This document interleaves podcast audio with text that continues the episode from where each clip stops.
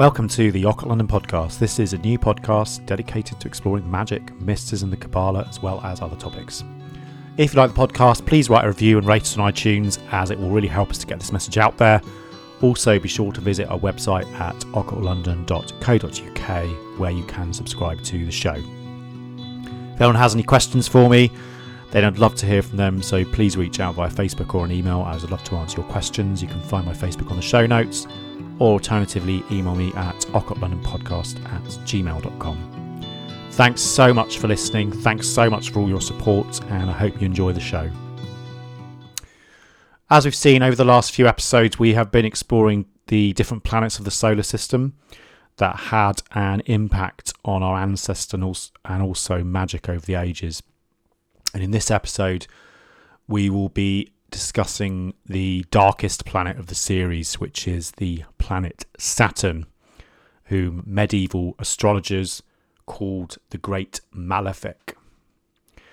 Saturn is the last planet we can see with visible eyes from the Earth, and so for many ages it's been associated with the beginning and the end of our universe, as well as being the keeper of boundaries, time, and also death and decay. Although this planet is the furthest away in terms of the universe, it is second only to Jupiter in its gravitational power. So Jupiter is very much expansion, while Saturn is very much about contraction. This contraction element means it has a massive influence on magic and spiritual work, as well as the material elements on the earth. Cornelius Agrippa uh, says the following about Saturn From Saturn receives a sublime contemplation, profound understanding, solidarity of judgment, firm speculation, stability, and an immovable resolution. The feature that Saturn is probably most famous for is its huge concentric rings that swirl around it, and these are believed to have been formed millions of years ago through broken pieces of rock and ice. And a nice way of thinking about these is that these ice covered rocks were without order, and then Saturn obviously came in during the formation of the solar system to bring order to the chaos of the debris. And this is really the power and function of Saturn. It brings structure, it brings order, it brings limits, and it's also bringing things into crystallization and materialization. Denning and Phillips say the following about Saturn, and I quote Lofty, autocratic, cold, and sometimes mournful or brooding, the forces of constriction and crystallization, has an affinity with the land and the depths of the earth, with advancing age and long passage of time, but also with artistic creativity, the bringing of ideas into material form. Similar to Jupiter, Saturn has multiple moons that orbit around the Earth, around it, sorry. And one of its names is King of the Moons, due to the planet having at least 82 moons within its orbit, of which the majority are named after either Greek or Roman gods. And this includes the second largest moon in the solar system, which has its own atmosphere and is also much bigger even than the planet Mercury. The ancient Greeks called Saturn Phainon, meaning shiny one, and they connected it with the god Kronos, who's the god of death. Saturn is also famous for its extremely slow orbit of the Sun, with the planet taking around 29.5 years to do one orbit of the sign, the Sun, and the 12 zodiac signs. And this rotation is quite interesting because it's known as the Saturn return, and it's essentially when the planet returns to the same place in the sky as it was when you were born. And this event normally brings about big changes in your life, not always positive. The idea of the Saturn return is particularly important from the point of view of death, as when, you know, in days gone by, the average lifespan was around 30 years old. So the return of this planet would have signified someone's death, or at least you'd be coming up to, you know, the end of your days. Although the planet is associated with destruction, discipline, and restriction, it's also important to remember that the planet was considered to be the realm of the god Saturnus for the Romans, who was meant to have been the ruler of the Golden Age. and also the one who taught mankind how to farm, how to grow crops, and really kind of all this sort of agricultural development, which is really the kind of foundation stone of, of much of our civilization. And from that development of agriculture, from those sort of early civilizations, you then get, you know, learning, developing um, cultural things, artistic things developing out of that. So it's this kind of hard work at the beginning where you're, you know, ploughing the field, planting your crops. Um, but then once that hard work's done, then we start to see the rewards. We start to see the the fruits of our labour coming through. And Saturn is very much a teacher that shows us that through hard work and effort, we can bring that unmanifest into matter and start to solidify and materialize our dreams.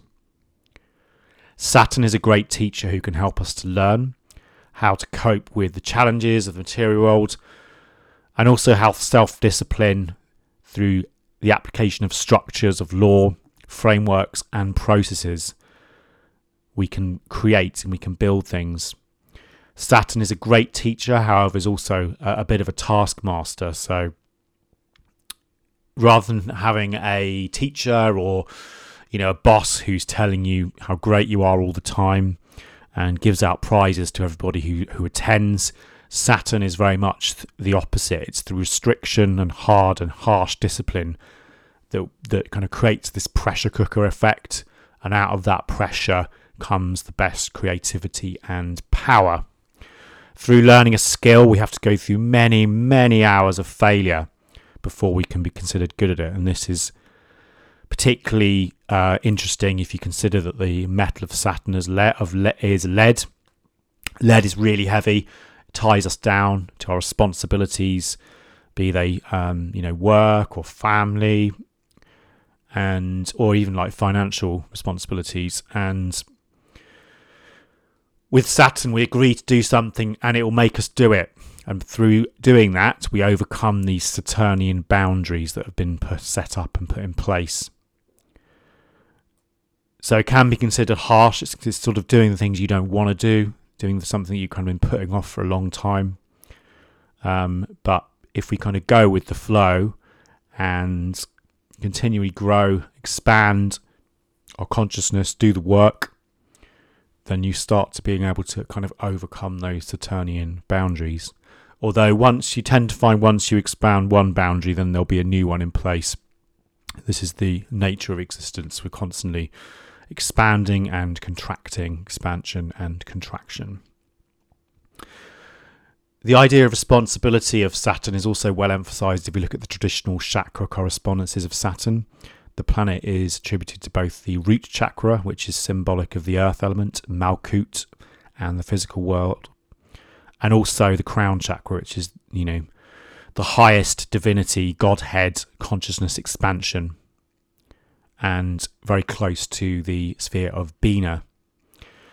So we work in the material realm of Malkut, but through that work, we begin to connect with that higher spiritual forces that lie beyond it, and the keys to the doorway of the universe sit within that matter.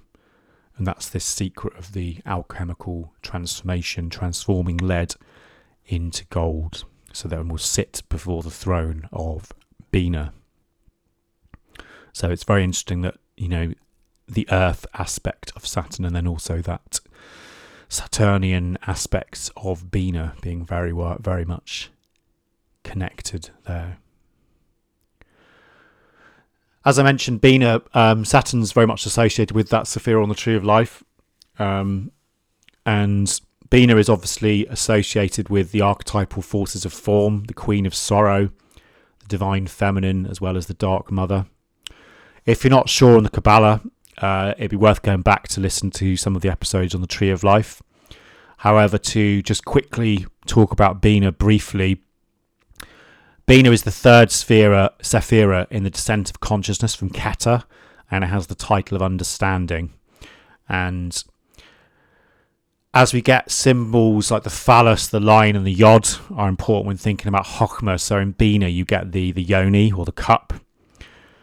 Bina is the third Sephiros, it forms this triangle of manifestation. So it's the birthplace of the beginnings of form. So as we get this idea of the stardust of Chokhmah is generated, it goes into the womb of Bina and so gives birth to and manifestation to the rest of the universe. Bina also acts as a sort of death of sorts. It's the kind of death of consciousness in some senses and a return to the Great Mother.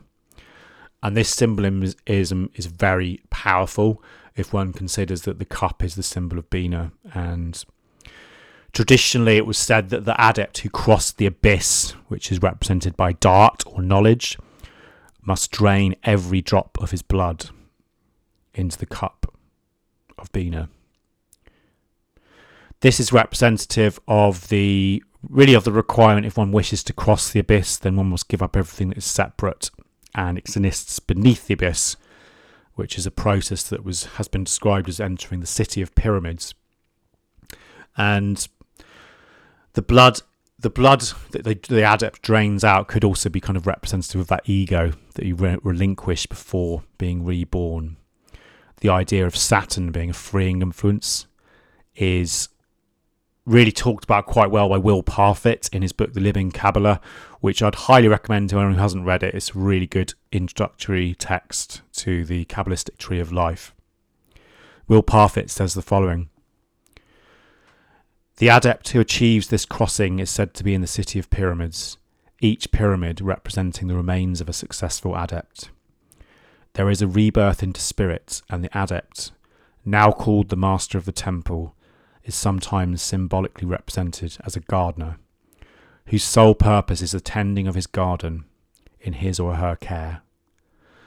This garden is all the connections with the world the master of the temple has left behind, left behind only in order that it may be found again in a new transformed light.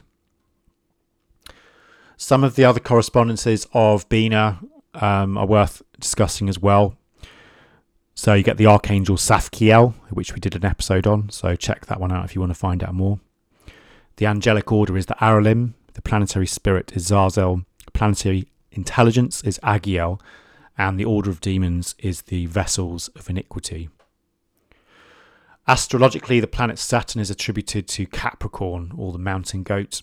And this is quite interesting because it's due to the fact that the sun enters the sign of Capricorn at the winter solstice which is obviously when Christianity associated with the birth of Jesus.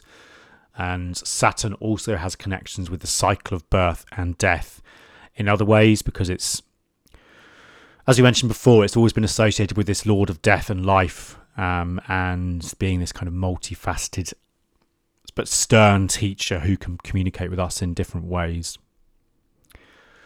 The symbol of Saturn is formed of an equal armed cross with a left facing crescent attached to the bottom of the cross by its upper tip. And the cross has always been traditionally considered a symbol of the earth and matter and form, as well as the sphere of Malkut. The crescent is the symbol of Luna, obviously, and the moon. And as we know, the moon is obviously one of the governors of time, the majority of our calendars are based on the lunar cycles. Therefore, we have the concept of Saturn as a ruler of form and constriction, but also in the context of the moon. So, Saturn can also be seen as being this sort of almost like an upper octave or part of an energy of the moon, um, which rules more the sort of karmic destiny, um, things we're meant to be doing, and it will adjust accordingly.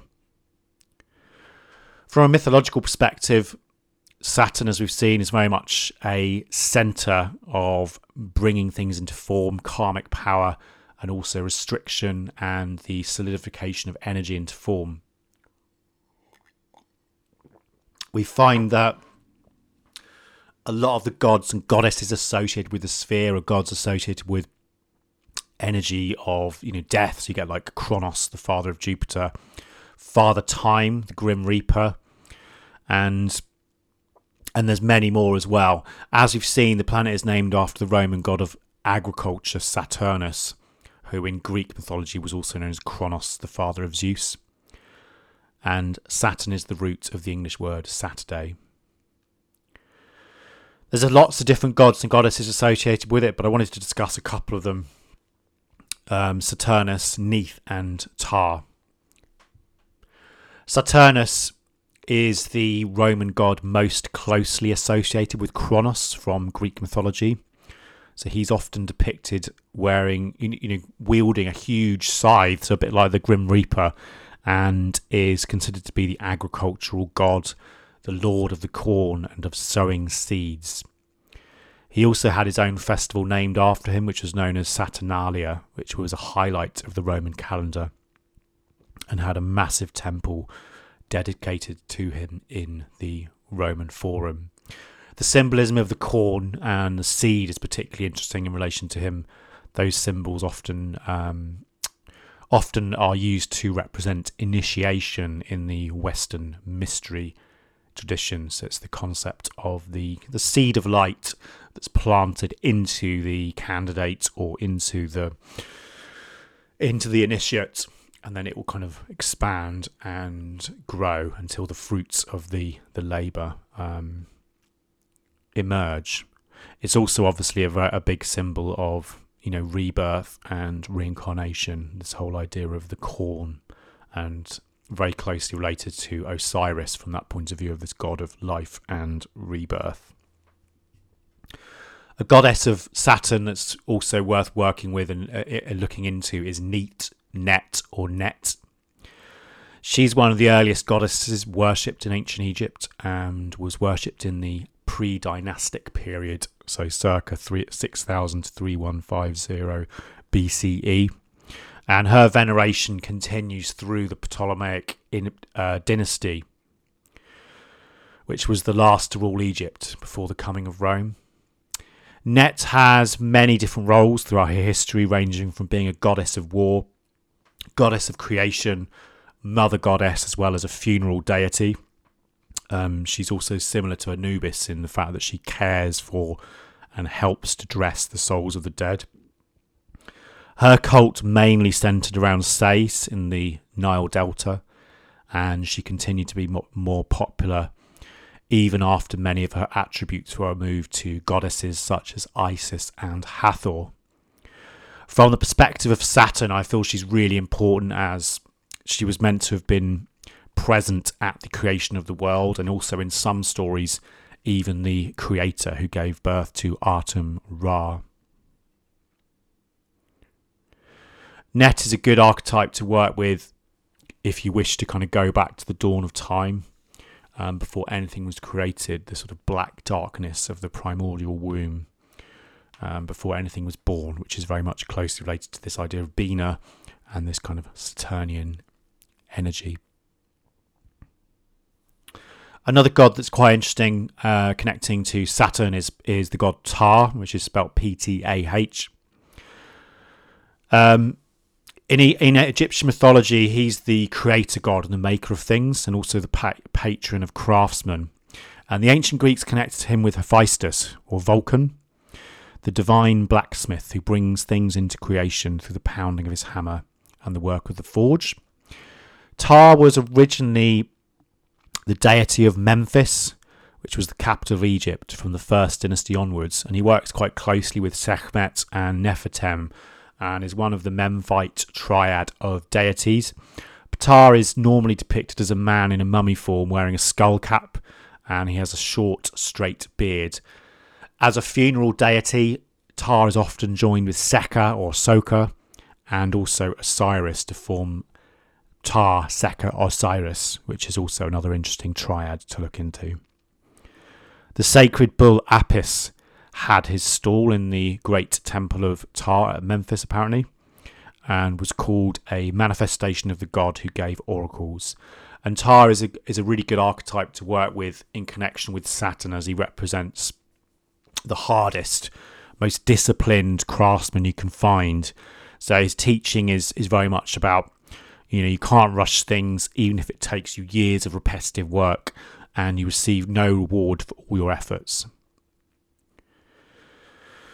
And this is very much this kind of hard, hard task master, um, you know, where you, you'll go in and you'll be assigned to some very menial job over and over again um, to get that right before you can do something different which again is very much related, I think, to the a lot of the work within the kind of magical training and things like that, where you'll actually be, you know, some of the stuff you do at the beginning, um, particularly around sort of meditation, trying to still the mind, trying to do relaxation, trying to do breathing exercises, all of those things. You know, they seem pretty boring um, at the beginning, and you know that's probably that's why an awful lot of people don't stick with it, and they tend to drift away because you know they're not they just find it very dull.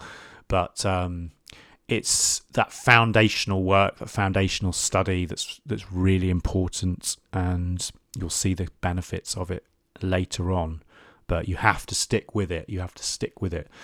Another another example would be if you're trying to learn an instrument. So, for instance, if you want to try and learn the guitar, uh, when you first pick up the guitar, you probably won't even be able to, you know, hold the strings with your fingers because your your skin in your fingers gets really sore. Um, you can't stretch them. You can't put the positions of the of the chords, and you've got to kind of like mentally think about how do I play that chord? How can I reach that with that finger? Um, but it's only through you know hours and hours of practice uh, and repetition that you will find that you can start to form those chords yourself um, without having to even think about it. It'll just nat- your fingers will just naturally go there. So uh, again, that's this sort of Saturnian, this uh, taskmaster that's teaching you to do that. There's a really amazing invocation about Ptah from a stone inscription of Ramses that I wanted to read from you. And this is a hymn to Ptah. Yours truly is praising, praising your perfection, Ptah the great, south of his wall. Ptah Tenon in the midst of Memphis, noble god of the first occasion, who built people and gave birth to the gods, original one who made it possible for all to live, in whose heart it was spoken, who saw them develop, who foretold what was not and thought of what is. There is nothing that has developed without him, he whose development is their development, in the course of each day, proceeding from what he has determined. You have set the world to its laws like you made it, and the black land is fixed under your command, like the first occasion. And that's a stone inscription, um, a hymn to Ptah, which is a was written on a, on one of the temples to Ramses. Um, working magically with Saturn, the best day to work with Saturn is on a Saturday, obviously. The yearly Saturn period in the Northern Hemisphere is the last 52 days of the zodiac year, so beginning from January 27th to roughly March the 21st. This timing gives us again this idea of Saturn as the ancient god Kronos and you know the dark death, coldness of winter. Um, the personal Saturn period would be classed the 52 days before your birthday, with Saturn as king of death which would signify the death of our last year and enabling the new year to begin. There's different materials uh, corresponding with Saturn as well. Um, so, from a metal perspective, you'd have lead, which is obviously the heaviest metal out there. Uh, minerals would be obsidian, diamond, hematite. Obviously, a diamond makes sense because you know it's this incredible amount of pressure that um, transforms the uh, the rocks into diamonds. So it's this you know thousands of years of pressure um, create something amazing. Plants, tobacco is a good one to work with. Witch Hallow, Mandrake, and Deadly Nightshade. Obviously, don't uh, ingest any of those or anything like that. I'm not recommending you do anything like that, but those are some of the traditional correspondences. From a magical perspective, Saturn is a planet that can bring, you know, the unknown into form. So if we don't know about something or you're kind of afraid of something, um, and you know you want something resolved, this is something that will help because it's bringing in those forces into manifestation so you can see them. And obviously, one of the symbols um, that is used for the magician is the triangle of manifestation, which is very much related to this kind of Saturnian energy. So, this concept of bringing the unmanifest, bringing the spirit, could be just bringing the you know you've got loads of shit going on and you don't you don't know how it's going to turn out. So saturnian energies can bring those into manifestation in the same way that you a magician would summon a spirit into a into the triangle and constrain it in the triangle of manifestation. It brings discipline to our lives, it binds, it can also banish unwanted energies and give protection. The energy of Saturn is, although it sounds quite similar to some of the energies of Geburah, which is the planet of Mars, um, but it is different. So Geburah is a, a warrior, active energy that that kind of protects and defends, whereas Saturn is more of a it's more of an energy that sort of neutralizes and banishes things. It takes away the inherent power of them rather than attacking them in the way that a you would in Geburah, which is a kind of warlike planet. Saturn almost would like neutralize things because it just takes so long that it would just neutralize any kind of power. It would just fizzle out. Saturn um, can also be invoked in a ceremonial setting um, to make destiny or outcomes of decisions clearer to us, and it can help us to understand, as I said, the, what the repercussions may be um, due to actions of ourselves or others. So, if we remember that Bina is the sphere of karma with the archangel Zaphkiel, Saturnian energies can also be brought in in the capacity to help us understand that current situation and also any challenges we're facing. So it's sort of laying out all the cards on the table Hence the connection with Bina, obviously, whose name is understanding. The energy of Saturn can also be used if you have lots of chaos in your life and you want to bring some order and stability to it. Um, so if you think about the the lead that sort of weights things down, grounds you, lead can also be kind of spiritually attached to you. So you're becoming more grounded, more focused, more disciplined for your goals, whether it's to you lose you know, two pounds in the next couple of weeks or, um, you know, quit smoking or, or things like that. Saturnian discipline will help you to focus, get rid of the shit that is getting in the way, and help you to kind of really strengthen up and focus on those energies. Saturnian energies can also use with any spell um, on the material plane, in particular in relation to manifesting manifestation magic or also money magic as well. Um, that being said, Saturn's more likely, if you work with it from a financial point of view, um, is more likely to bring things that will involve a lot of hard work. Um, so, you know, increased responsibility, a lot longer hours at work rather than, um, you know, a lottery win or something like that. Saturn appears in many different ways, as we've discussed. And when we work with it as a taskmaster, a teacher, or a boss, um, but it's also through kind of giving us challenges in our way that will force us to grow as individuals. So it's it's very much this idea of this is for your own good um, concept. You know, it's something you really hate to do. Um, you find very difficult, very challenging, but if you go through that, then you will see the real rewards of, of Saturn. Of course, as I said before, there's lots of different levels to tend to find once you've overcome one challenge or one goal, then there'll be a new one, and it's going to be just as much work and just as much pain. This is unfortunately the one of the aspects of living as a human being in this world. And this is very much the energy of Saturn. So we learn to manage these difficulties, these challenges in our lives and then we overcome them. So it's just this constant expansion, retraction, expansion, contraction. And this is something here from the Bible, Matthew 16 19 says, I will give you the keys of the he- kingdom of heaven, and whatever you bind on earth shall have been bound in heaven, and whatever you loose on earth shall have been loosed in heaven. An interesting fact about Saturn is that due to it being a gas giant, it does not have a solid surface and has the lowest density of all the planets. So it's permanently covered with gases and liquid. And very interesting on that point of view is the fact that if you were to put the planet in water, apparently it would float.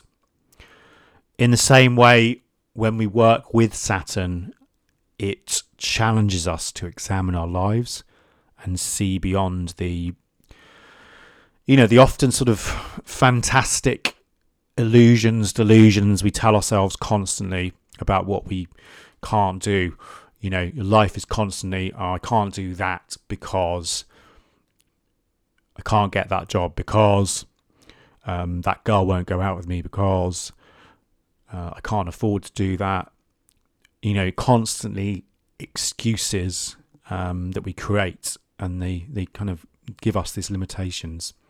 So Saturn is very much about seeing how far you can push your boundaries with your existing skills, um, with qualifications, or do you need more? What do you need in order to expand your universe, to expand beyond those limitations?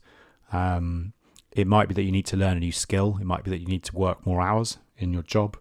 Um, it might be that you need to work on social skills and make better contacts and better relationships with with people.